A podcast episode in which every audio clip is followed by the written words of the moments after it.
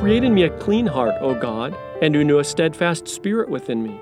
David, Psalm 51, 10. Hi, it's Nathan, and this is day 8 of 30 days of growing.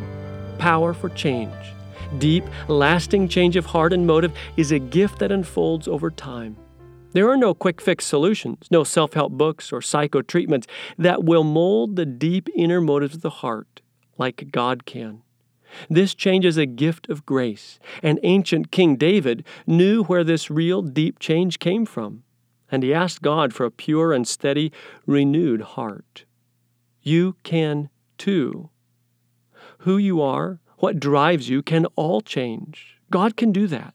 Yes, His grace is so powerful that it can penetrate the deepest, darkest depths of our hearts, bringing renewal and new life.